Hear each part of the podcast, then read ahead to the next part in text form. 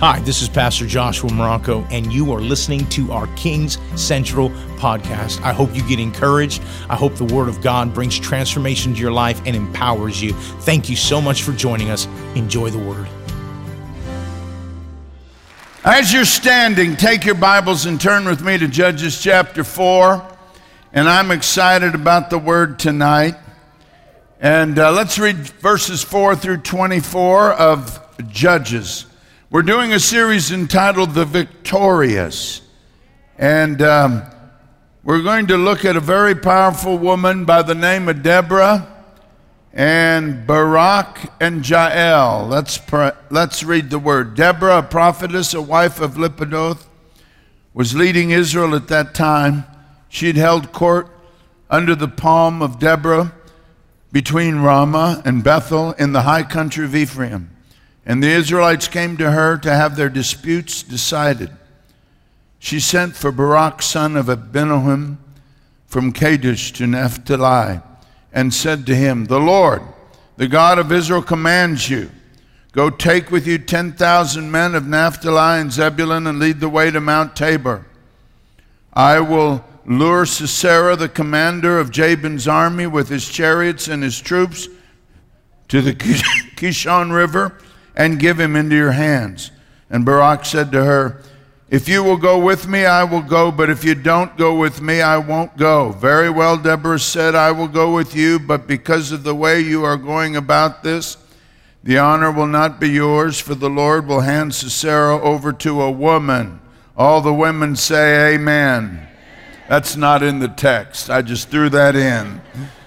So Deborah went with Barak to Kadesh, where he summoned Zebulun and Naphtali. Ten thousand men followed him, and Deborah also went with him. Now Heber the Kenite had left the other Kenites, the descendant of Hobab, Moses' brother in law, and pitched his tent by the great tree in Zaanannim near Kadesh. When they told Sisera that Barak son of Abinoam had gone up to Mount Tabor, Sisera gathered together his 900 men, 900 iron chariots, and all the men with him from Harosheth Hagoyim to the Kishon River. Then Deborah said to Barak, Go, this is the day the Lord has given Sisera into your hands. Has not the Lord gone ahead of you? So Barak went down Mount Tabor, followed by 10,000 men. At Barak's advance, the men routed Sisera and all his chariots and army by the sword, and Sisera abandoned his chariot and fled on foot. But Barak pursued the chariots and army as far as Harosheth Hagoyim. All the troops of Sisera fell by the sword, not a man was left. And Sisera, however, fled on foot to the tent of Jael, wife of Heber the Kenite because they were friendly relations between Jabin, king of Hazor, and the clan of Heber the Kenite. And Jael went out to meet Sisera and said to him, Come, my lord, come right in, don't be afraid. So he entered her tent and she put a, a covering over him. I'm thirsty, she said. He said, Please give me some water. She opened a skin of milk, gave him a drink, and covered him up. Stand in the doorway of the tent, he told her. If someone comes by, and asks you, Is there anyone here? Say no. But Jael, Heber's wife, picked up a tent peg and a hammer and went quietly to him while he lay fast asleep, exhausted. She drove the peg through his temple into the ground, and he died. And Barak came by in pursuit of Sisera, and Jael, Jael went out to meet him. Come, she said. I will show you the man you're looking for. So he went in with her, and there lay Sisera with the peg, tent peg through his temple, dead. On that day, God subdued Jabin, the Kenite king, before the Israelites, and the land of the Israelites, the hand of the Israelites grew stronger and stronger against Jabin, the Canaanite king, until they destroyed him. Let us pray. Father, I thank you for your word. And in the few moments we have remaining in this service, may your word bring life to all of us. And Lord, I thank you for your word. I thank you, Holy Spirit, that you're going to move tonight. Come on, people. Pray in the Holy Ghost. Spirit of the living God, come upon me in great power and anointing that I'll have a freedom to preach your word and I'll share the things you laid on my heart, things you want your people to know and understand. I pray tonight, Holy Ghost, you would come upon this congregation. Give us ears to hear, a heart to respond, and eyes to see. I thank you for all you've already done, the testimonies, the tremendous joy of the children, and our privilege to see them grow in the knowledge of you. And so now I pray for your people. Bless them tonight. Transform us tonight. And we'll be sure to give you all the praise. In Jesus' name, amen. You may be seated. I want to ask you a question. How do you face opposition? You say, Well, Pastor, what do you mean? Opposition, no matter who you are, will come to you, and it may come in one form or another. And you say, Well, why is that the case? Is because there's a real devil who rules our world and we are fallen, so we're subject to him by our fallenness. The Bible tells us sin reigns in our mortal bodies, and our job is to put sin to death in us and to allow the Spirit of God to make us alive. And every time we sin, we become more and more enslaved by Satan. In fact, that's what we find in this situation. Israel is under the bondage of Jabin, king of Hazor. Now, what is amazing here, and I, what I want you to grab onto, is that when you read the book of Judges and you come to Judges 11, 1 through 5, you'll notice that Joshua defeated Jabin, king of Hazor. You say, wait a minute, Pastor. That was many generations before the telling of this story. I know that. The word Jabin was probably a term used for every king of Hazor, much like Pharaoh was a term used for the Egyptian king. And so, what we see here is that evil rises again. And you need to understand that. Even in the book of Revelation, it talks about the Antichrist that has had a mortal wound that will rise. Evil will always attempt to rise. If you allow it to, it will enslave you. You say, Well, I gave my heart to Jesus years ago. Are you living for Jesus now? Coming to Jesus is not an insurance policy. It is a relationship with the living Lord. Because sin is real, the devil's real. You need to know him and live for him and serve him. And because sin will rise again, we want to be vigilant and persevering. We must continually walk in victory. Everybody say it with me. I must continually. Everybody say continually walk in victory. It's not enough to have victory in the past. We thank God for the victory in the past. But God's intention is for us to live a life of victory. Somebody say amen. There will be times when things look real grim. And we see that in this text.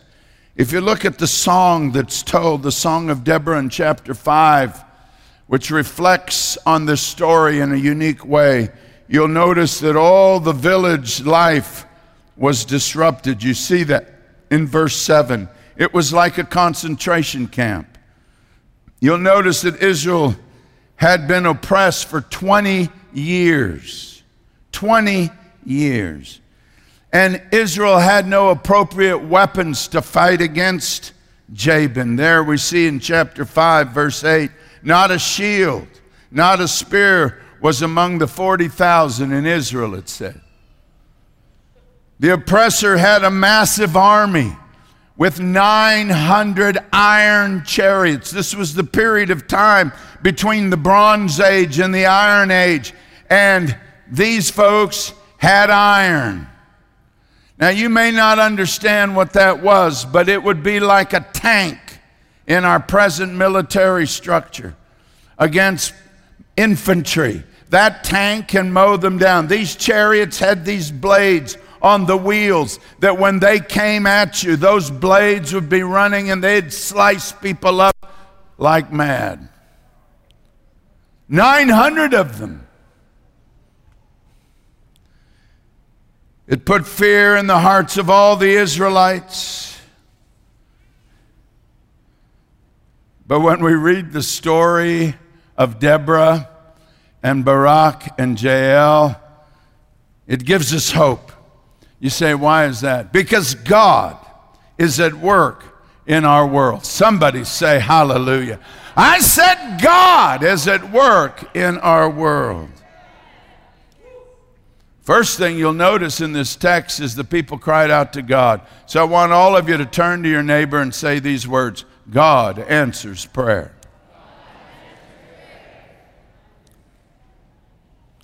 God answers prayer. I'm so thrilled that every morning there are a group of people praying all through KC. Even when I was in Springfield, Missouri, I got up uh, for some days when I was able to be there for prayer, and it was wonderful to see people praying. They pray a little later than we do, and uh, but it was sure marvelous to be there. Secondly, God uses people. Everybody say it with me. God uses people. People are important to God, and you'll notice that in this story there were three people God specifically used. He used Deborah, Jael, and Barak, two women and a man. Now, what you'll notice is that all of them seemed unlikely candidates to be used. But how many know that God is in the business of using people that other people don't even think he'll ever use. I mean, you take Jael, who would have ever thought she would kill the general of King Hazor's army? I think about some of the people I've known in my lifetime. They're friends of mine. A young man had a dream. It was a dream to see thousands upon thousands of young people flood the world as missionaries. There was no organization that was doing that at the time. And I remember my brother, David, went on the first missionary outreach that this young man did. And they went into the Caribbean. They lived on peanut butter sandwiches. David was uh, an all star football player, but by the time he finished that summer, he had lost so much weight the scholarship that waited him at a four year college was gone because he didn't have any desire to go to that college. He wanted to go to a Christian college, and his whole life was changed. From that moment till today, literally hundreds of thousands of young people have flooded the world in missions, and the largest missions organization was established by that young man. You say, Who in the world was that young man? Loren Cunningham. And YWAM is a major organization today touching our world. Who would have dreamed it? Who would have thought it? There was a man dying of tuberculosis. He was a Buddhist man in the country of Korea, a young man. But the doctors gave up hope, and he was in the hospital, and a young lady visited him because somebody asked, him, asked her to. And she shared the gospel with this young man. Well, he believed in Christ and moved from being a Buddhist to a Christian, even though he didn't understand it. And God healed him and touched him. That young man ended up becoming the pastor of the world's largest church, a good friend of mine. His name, Cho Yong Gi. That church grew to over a million people and is growing today. Unlikely candidates that God would use. One of the most amazing stories I'm sure you've all heard of was a skinny preacher who one day looked at a newspaper and saw and read the story of gang members in New York that had cruelly killed uh, an invalid man. And his heart went out to him, and he felt like God said, Go. He went there and disrupted the courtroom, even. And he had his picture in the paper with his Bible in the air. And, and he thought he'd really blown it. But while he was walking on the streets, a, uh, a, gang member of the Mau Mau gang, his name was Nicky Cruz, came up to him. And he said, You're, you're the preacher in the paper with the Bible in the air. He said, Yeah, that's me. And he said, and Nicky said, Well, we don't believe in God. And he began to swear and do all kinds. But that young man preached to him, had a big rally. He tells the story of how he, he, he had the gang members be the ushers. He said he had the biggest offering ever because a gang member would look down the aisle and look at the guys in the aisle and said, You are going to put some money in this bucket. It was amazing. His name, David Wilkerson, and that was the beginning of a great journey we called Teen Challenge that has touched thousands. All of them unlikely people that God used because God uses people. You're the key to whatever happens in our world. God will not bypass you. God will use you if you let Him. You can sit on your hind end all day and do nothing. Or you can rise up and say, God, use me. Use me as your vessel. And that's what happened when you look at this story. I sat next to a man on an airplane. He told me of the great need he had financially. He needed $300,000 every day to run his ministry. He was a man who was dying as a boy. God healed him, and God called him to be the world's greatest healing evangelist. His name, Oral Roberts. And when he sat next to me on a plane as we were flying in Korea, he was on the same board I was on with Dr. Cho. And he, he encouraged me because we didn't need anywhere near that amount of money. Well, at least not then. We do now.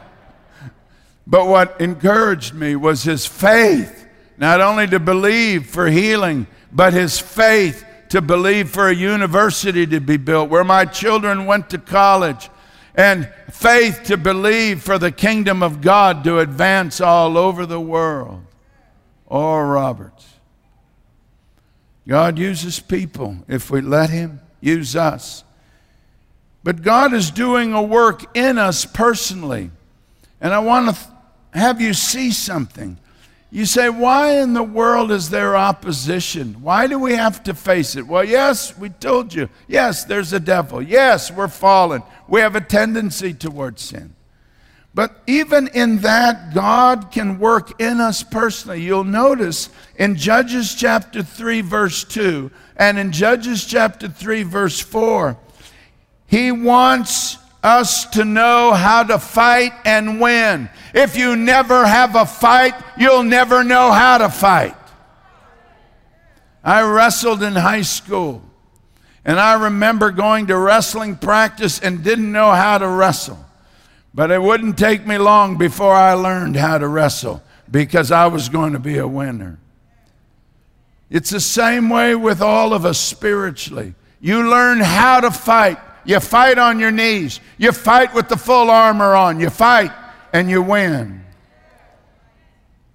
God also is looking for us to obey Him in Judges 3 4. It's when you're going through crisis that you really find out if you're going to obey the Lord. I've had people that have gone through situations, and I thought they were strong spiritually.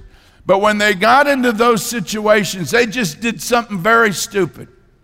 They said, Well, I'm going to quit. I'm not, I'm going to give up on God. If I'm going through this, forget it, God. You just want to slap somebody sometime.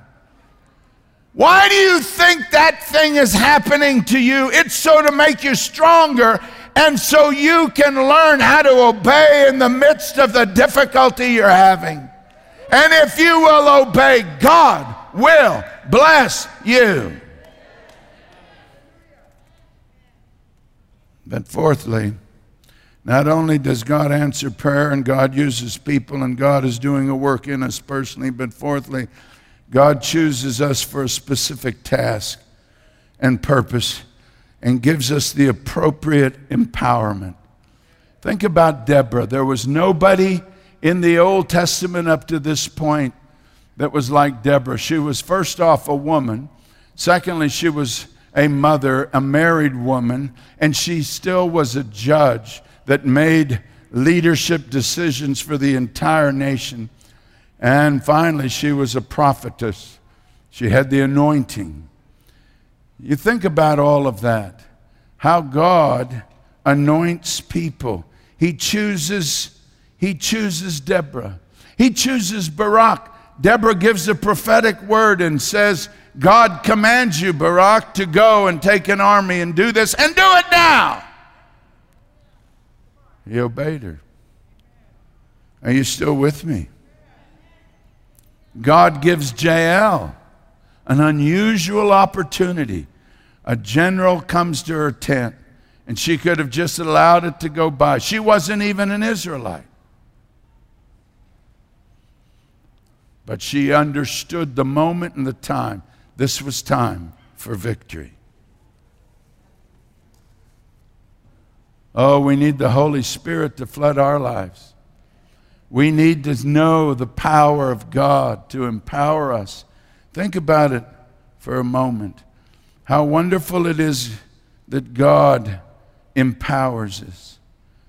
You'll also know something that Barak speaks to us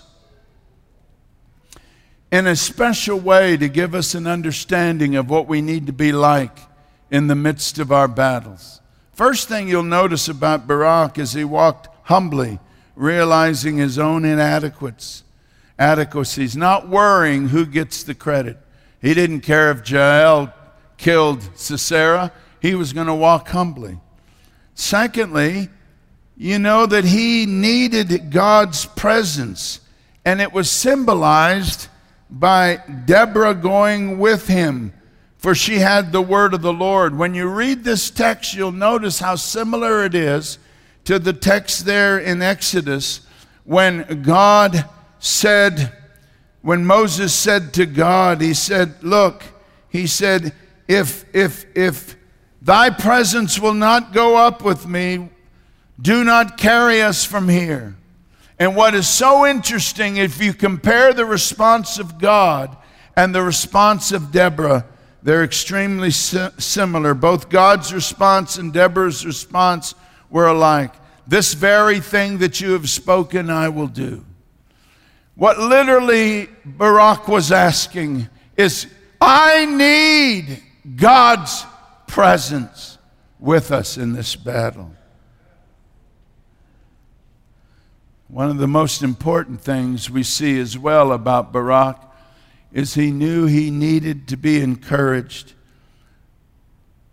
We all need the Deborahs in our life who encourage our faith. Are you aware that when you read Hebrews chapter 11, Deborah's not mentioned in the heroes of faith? Guess who's mentioned? Barak. And Deborah's job was to encourage him. Why do you think we have church? Why do you think we're here? Oh, well, because Pastor Morocco needs a job. Hello.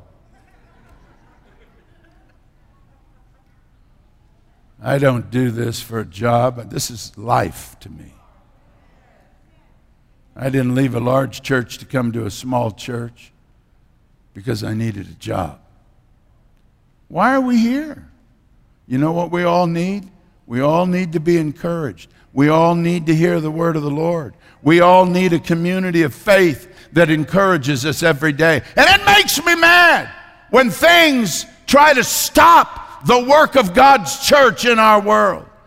That's why I get so upset over people that are so afraid that they're even unwilling to be even close to the church. I'm thankful for people that are online. But I'm going to say it again. If you go to Costco, if you go to Target, and if you go to work, you ought to come to the house of the Lord. And if you're afraid of being in this building with all our purifiers and all the sanitation and all the seats apart, you're afraid of that. You can be in the parking lot, and I'm happy with that. I was out in the parking lot this morning. Boy, they were eating breakfast in their car. I said, I think I'm going to join you. They come in pajamas. It's great. I say, Hallelujah. But don't you use that excuse. Uh, I'm afraid of COVID. I'm not minimizing COVID, it's killed some of my friends. But I am not going to limit the church of Jesus Christ because of a demonic attack upon our nation. So I'm thankful you're here, masks and all. If you need me to spray you down with some kind of sanitizer, I'll do that too. I've done everything I know to do to allow this church to be open because you say, why? It's not simply because I need a place to preach. It's because we all need to be encouraged in our faith so that we can stand strong in this evil day.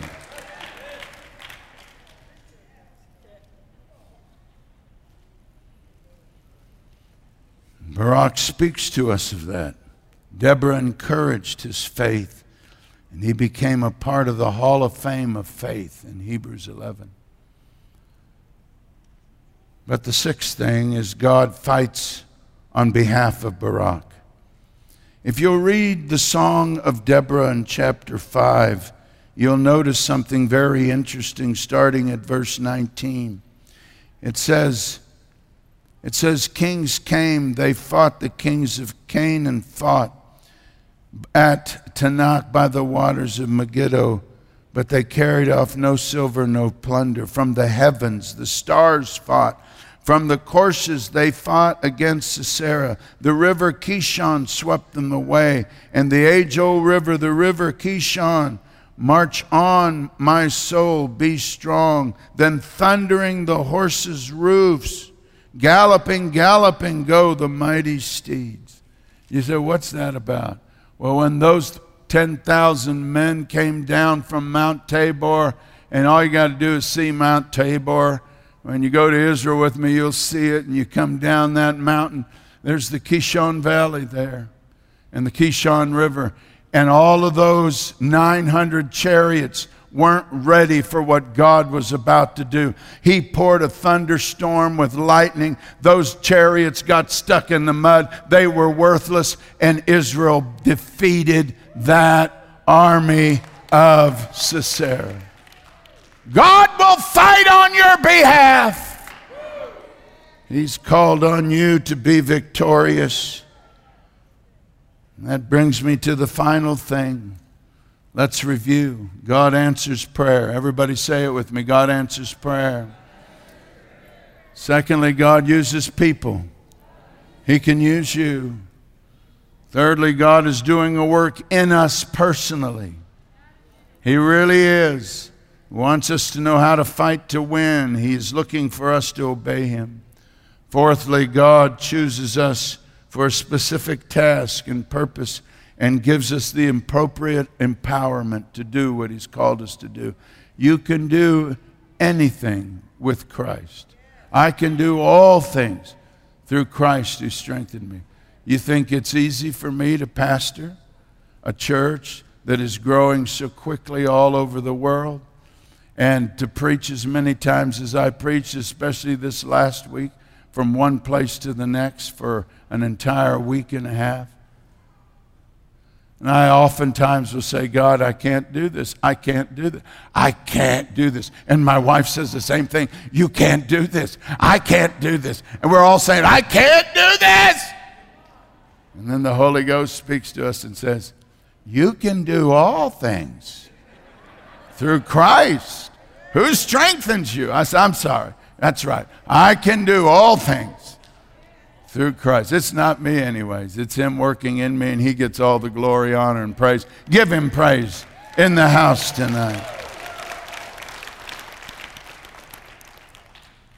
Fifth thing is Barak speaks to us of one who walked humbly, realizing his own inadequacies and was not worrying who got the credit. He knew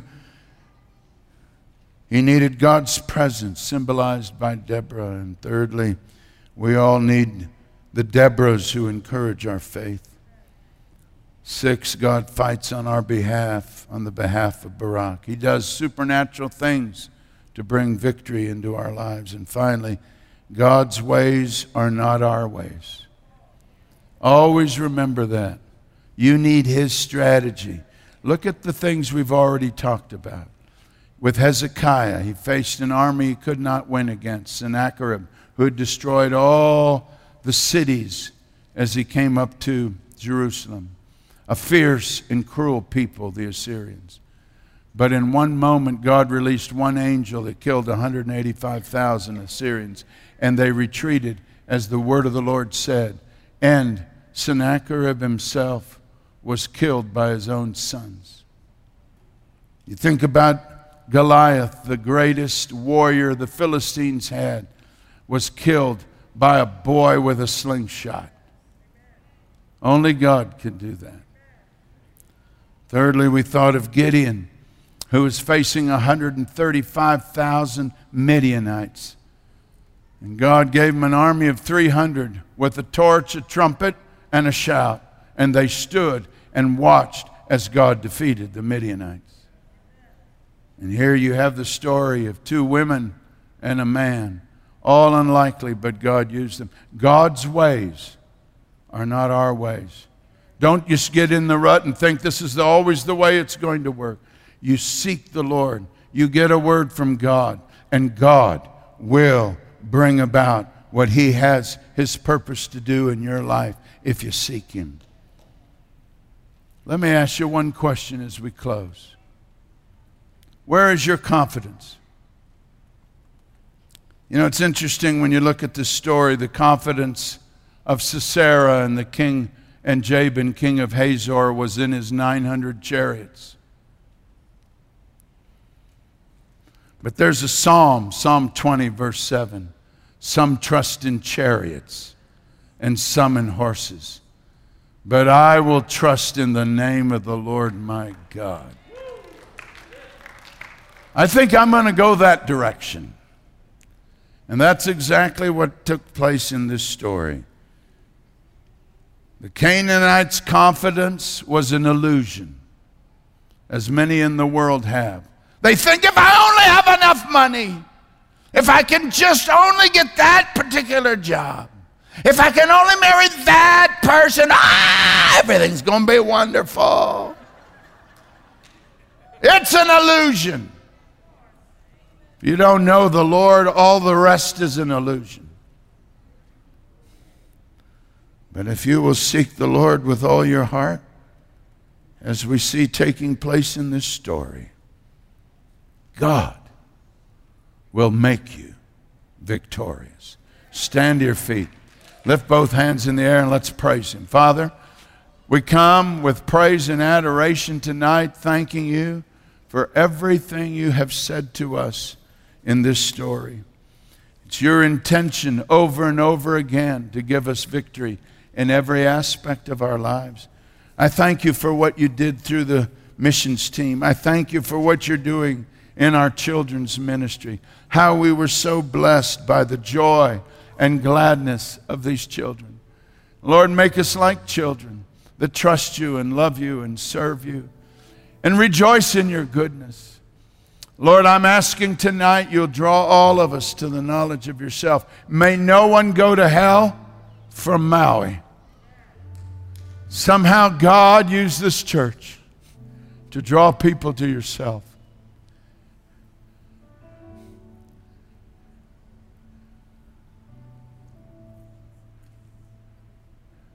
I just feel like we need to make a commitment to Christ afresh. How many of you realize that maybe you just need to make a new commitment of your life to Christ tonight? Let me see your hand. Just lift it up high. Yes, yes, yes. So many, all of us. We get so caught up with our own needs and what we want, and sin finds a path into our lives. We thought, well, we've defeated the devil. Yeah, we defeated him there, but we need the Lord every day of our lives to defeat him tomorrow and tomorrow and tomorrow. God's teaching us to walk in his ways. I want everyone in this house. I hope the word encouraged you. Thank you so much for joining us here on the King's Cathedral podcast. God bless you. Walk in power and walk in the fullness of that which God has given you.